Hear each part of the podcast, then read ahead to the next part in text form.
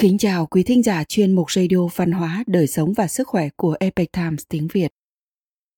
Hôm nay, chúng tôi hân hạnh gửi đến quý vị bài viết của tác giả Nhan Văn có nhan đề Dị nhân nước tiền thục, tinh thông dị thuật, dự đoán mệnh số chính xác.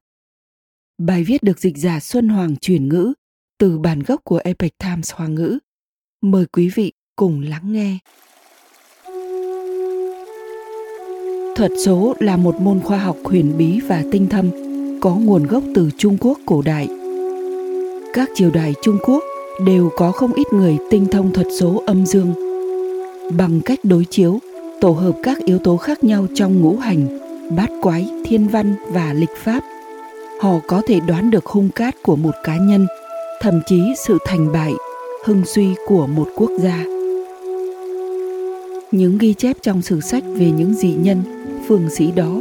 Từ quốc sư được hoàng đế gia phong cho đến thầy bói trên đường phố, về cơ bản đều là những chuyện có thật mà người ta đã nghe thấy hoặc được tận mắt chứng kiến.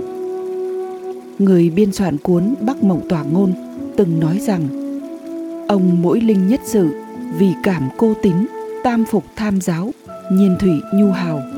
Nghĩa là mỗi khi nghe thấy điều gì đó, bản thân không dám tin. Ba lần kiểm tra soát xét đành nhúng bút vào mực mà viết.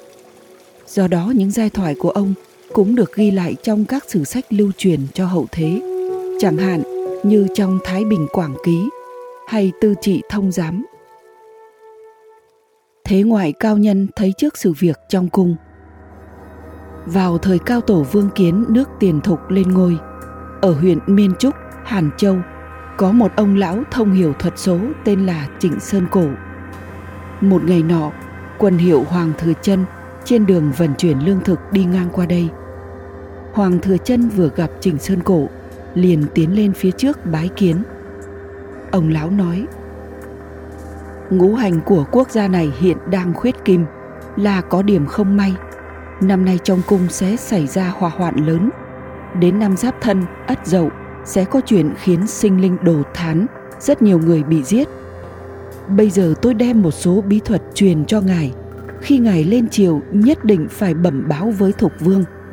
Nếu bí thuật này có thể tiêu trừ tai họa, chấn áp tà ma, thì truyền sát phạt sau này sẽ không xảy ra nữa. Công đức cứu người là vô lượng. Đây cũng là chuyện quan trọng nhất của người tu đạo. Cứ cho là ngài đang giúp tôi đi.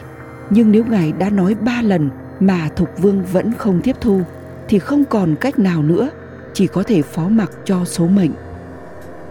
Sau khi nghe những lời này, hoàng thừa chân rất lo lắng. Ông đáp rằng, nếu ngài đã nói với tôi chuyện quan trọng như vậy, tôi nhất định sẽ xông pha khói lửa, quyết không chối từ. Hoàng thừa chân viết tấu dâng thục vương, nhưng ba lần đều không để trình được. Lòng nóng như lửa đốt, cuối cùng vì lo lắng quá mức nên thổ huyết mà qua đời. Chính vào tháng 11 năm đó, trong cung nước thục quả nhiên xảy ra một trận hỏa hoạn lớn. Tầm điện với lầu cao cả trăm thước của Vương Kiến và rất nhiều bảo vật trong đó đều bị thiêu cháy thành tro. Đám cháy dữ dội đến nỗi sáng hôm sau vẫn chưa thể dập tắt hoàn toàn. Về sau, hầu chủ Vương Diễn, tên thật là Vương Tông Diễn kế vị, đến năm Ất Dậu, tức năm 925, nước Tiền Thục bị công phá 70 ngày chiến loạn đã khiến sinh linh đổ thán, nước tiền thục từ đó diệt vong.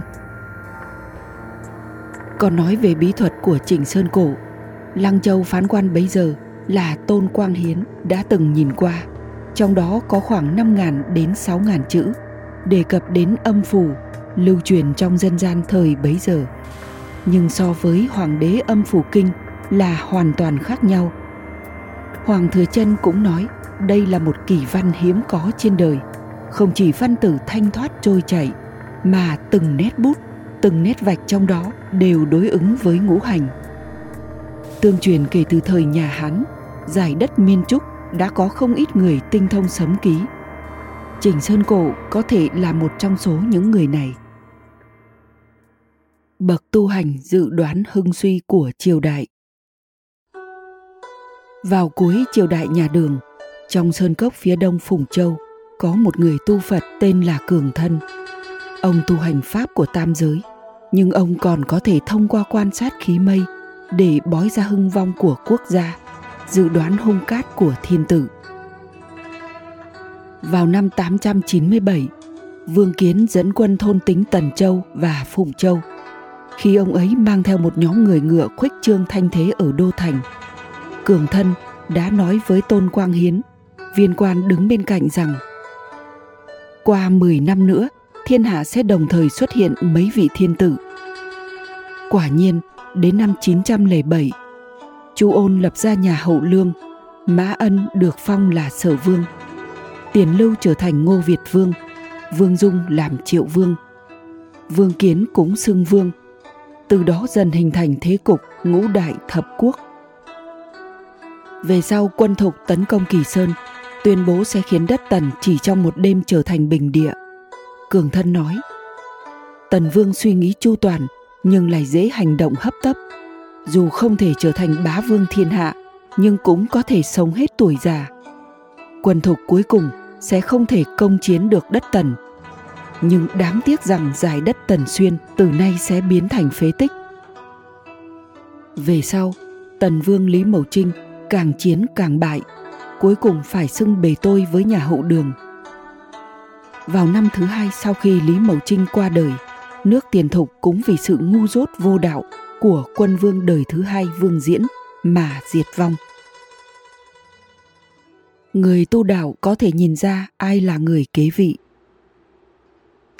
Vào cuối thời nhà đường và đầu thời nhà tiền thục, ở huyện vu sơn, trùng khánh, có một ngôi đền cao đường một thôn dân tên là hoàng vạn hộ sống ở quận ba đông trước khi tu đạo ở đây đã học được pháp lục đinh từ một vị đạo sĩ ông còn biết một số phép thuật thay đổi vật thể vào thời điểm đó thứ sử nhung châu là văn tư lộ cũng đã học được loại phép thuật này. Ông dùng giấy cắt thành hình con cá rồi thả xuống nước. Cá liền bơi lội. Và lúc này, Hoàng Vạn Hộ bỏ một lá bùa vào đó, liền biến ra một con rái cá có thể ăn thịt con cá kia. Văn từ Lộ biết Hoàng Văn Hộ có một cây roi sắt có thể chữa bệnh cho mọi người, liền dùng phép thuật mang nó đến. Nhưng khi ông đến Phủ Châu, chiếc roi sắt đã biến đâu mất. Sau này, ông phát hiện ra rằng chiếc roi sắt đã trở về tay Hoàng Vạn Hộ. Một người đàn ông địa phương tên là Dương Hy Cổ muốn học đạo thuật từ Hoàng Vạn Hộ. Anh chưa kịp ngồi xuống, Hoàng Vạn Hộ đã nói với anh Trong nhà anh có tang sự rồi. Không lâu sau đó, anh nghe tin mẹ mình đã qua đời. Một ngày nọ, cao tổ nhà tiền thục gọi Hoàng Vạn Hộ vào trong cung lại cho gọi các hoàng tử đến trước mặt mình. Cao tổ bảo Hoàng Văn Hộ nhìn xem, rốt cuộc ai là người có thể thừa kế ngai vàng trong tương lai. Hoàng Vạn Hồ chỉ vào Vương Diễn và nói, chính là vị hoàng tử này. Về sau, con trai cả Vương Tông Nhân do bị bệnh từ bé nên không thể thừa kế ngai vàng.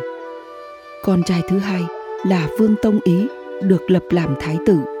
Sau đó thái tử bị giết Vương Kiến dự định chọn một trong hai người con trai còn lại. Người mà ông không muốn chọn nhất chính là con trai út Vương Tông Diễn, tức Vương Diễn. Cho dù sau này Vương Diễn trở thành thái tử, ông cũng dự định sẽ chuyển ngôi cho người con trai tài giỏi kia. Nhưng không lâu sau đó, người con trai ấy cũng đột ngột qua đời. Vương Kiến trước khi băng hà vẫn nhìn Vương Diễn thở dài ta đã trải qua trăm trận mà gây dựng nên cơ nghiệp này hậu bối này sao có thể giữ được có lẽ vương kiến đã dự cảm được rằng trong cõi u minh đã đỉnh sẵn không chỉ sự kế vị của vương diễn mà còn là sự diệt vong của tiền thục. Lúc bấy giờ ở huyện thanh thành có một vị mã hòa thượng là một cao tăng đắc đạo đã đả tọa 35 năm. Trước khi qua đời, Hoàng Vạn Hộ nói với người nhà – má hòa thượng đến gặp ta ta phải đi rồi. Chính trong năm đó má hòa thượng cũng viên tịch.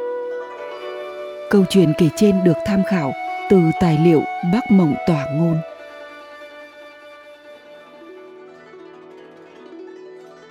quý thính giả thân mến Chuyên mục radio văn hóa, đời sống và sức khỏe của Epoch Times tiếng Việt đến đây là hết. Để đọc các bài viết khác của chúng tôi, quý vị có thể truy cập vào trang web epochtimesviet.com. Cảm ơn quý vị đã lắng nghe, quan tâm và ghi danh theo dõi kênh. Mến chào tạm biệt và hẹn gặp lại quý vị trong chương trình lần sau. Kính chúc mọi điều bình an và tốt lành tới quý vị cùng người thân.